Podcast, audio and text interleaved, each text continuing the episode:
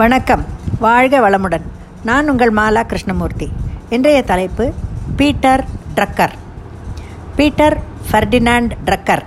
இருபதாம் நூற்றாண்டின் தோற்றம் பெற்ற மேலாண்மைத்துறை சிந்தனையாளர்களில் முக்கியமானவராக கருதப்படுகின்றார் ஆஸ்திரியாவில் பிறந்தவர் இவர்.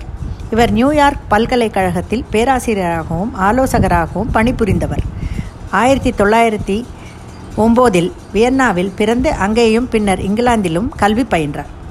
அவரை ஃபாதர் ஆஃப் மேனேஜ்மெண்ட் திங்கிங் என்பார்கள். அவர் ஒரு ஆஸ்திரிய அமெரிக்க மேலாண்மை ஆலோசகர் மட்டுமல்லாது கல்வியாளர் மற்றும் எழுத்தாளர் ஆவார். நவீன வணிக நிறுவனத்தின் அடித்தளங்கள் அவர் மேலாண்மை கல்வியில் வளர்ச்சியில் ஒரு தலைவராகவும் இருந்தார். குறிக்கோள்கள் மற்றும் சுயக்கட்டுப்பாடு மூலம் மேலாண்மை எனப்படும் கருத்தை கண்டுபிடித்தார். மேலும் அவர் நவீன நிர்வாகத்தின் நிறுவனர் என்று விவரிக்கப்படுகிறார். அவர் வாங்கிய விருதுகள் ஹென்ரி லாரன்ஸ் காண்ட் மெடல் ஆயிரத்தி தொள்ளாயிரத்தி ஐம்பத்தொம்போதில். அறிவியல் மற்றும் கலைக்கான ஆஸ்திரிய cross of honour for science and arts அப்புறம் ஒன்றா ஒன்றாவது வகுப்பு ஆயிரத்தி தொள்ளாயிரத்தி தொண்ணூற்றி ஒன்றில் ஜனாதிபதி பதக்கம் ஆகியவற்றை பெற்றுள்ளார். ட்ரக்கரின் புத்தகங்கள் மற்றும் கட்டுரைகள் அறிவார்ந்த மற்றும் பிரபலமானவை. வணிகம் அரசு மற்றும் சமூகத்தின் இலாப நோக்கற்ற துறைகளில் மனிதர்கள் எவ்வாறு ஒருங்கி ஒருங் ஒழுங் ஒழுங்கமைக்கப்பட்டுள்ளனர் என்பதை ஆராய்ந்தனர். நிர்வாக கோட்பா கோட்டுப்பாடு மற்றும் நடைமுறையின் தலைப்பில் அவர் நன்கு அறியப்பட்ட மற்றும் மிகவும் பரவலாக செல்வாக்குமிக்க சிந்தனையாளர்கள் மற்றும் எழுத்தாளர்களில் ஒருவர். அவரது எழுத்துக்கள் இருபதாம் நூற்றாண்டின் பிற்பகுதிகளில் தனியார் மயமாக்கல் மற்றும் அதிகார பரவலாக்கம் உட்பட பல முக்கிய முன்னேற்றங்களை முன்னறிவித்துள்ளது. பொருளாதார உலக வல்லரசாக ஜப்பானின் எழுச்சி சந்தைப்படுத்தலின் நீ தீர்க்கமான முக்கியத்துவம். வாழ்நாள் முழுவதும் கற்றலின் அவசியத்துடன் தகவல் சமூகத்தின் தோற்றம். ஆயிரத்தி தொள்ளாயிரத்தி ஐம்பத்தி ஒம்போதில் ட்ரக்கர் அறிவு தொழிலாளி என்ற வார்த்தையை உருவாக்கினார். பின்னர் அவரது வாழ்க்கையில் அறிவு தொழிலாளர் உற்பத்தி திறன் நிர்வாகத்தின் அடுத்த எல்லையாக கருதப்பட்டது. பீட்டர் ட்ரக்கரின் காலமற்ற ஞானம் மேலாண்மை மற்றும் வணிக உலகம் முழுவதும் தெரிவிக்கப்பட்டுள்ளது. சந்தைப்படுத்துதல் மற்றும் வணிகம் பற்றிய அவரது நுண்ணறிவு வரையாளர்கள் வரைய வரையறைகள் அடிக்கடி மேற்கோள் காட்டப்படுகின்றன.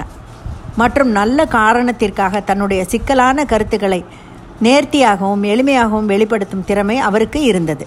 சந்தைப்படுத்துதலின் நோக்கம் வாடிக்கையாளரை நன்கு அறிந்து புரிந்து கொள்வது தயாரிப்பு அல்லது சேவை அவருக்கு பொருந்துகிறது மற்றும் தன்னைத்தானே விற்கிறது.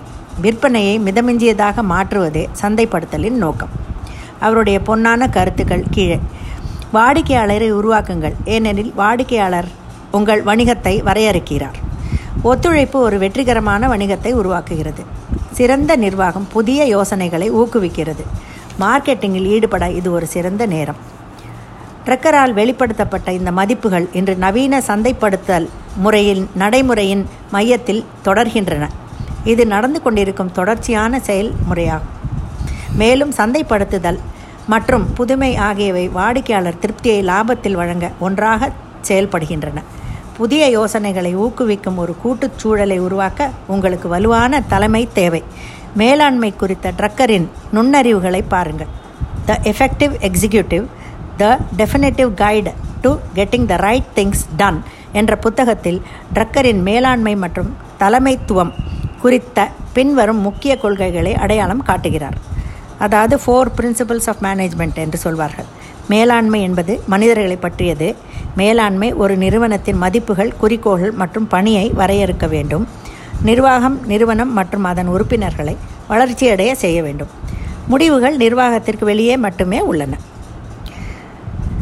இத்தகைய மே மேலாண்மை துறையில் பெயர் பெற்ற ட்ரக்கர் நவம்பர் பதினோராம் தேதி ரெண்டாயிரத்தி ஐந்தாம் வருடம் கலிஃபோர்னியாவில் உள்ள கிளாரமவுண்ட் என்ற இடத்தில் இருந்தார். நன்றி வணக்கம்.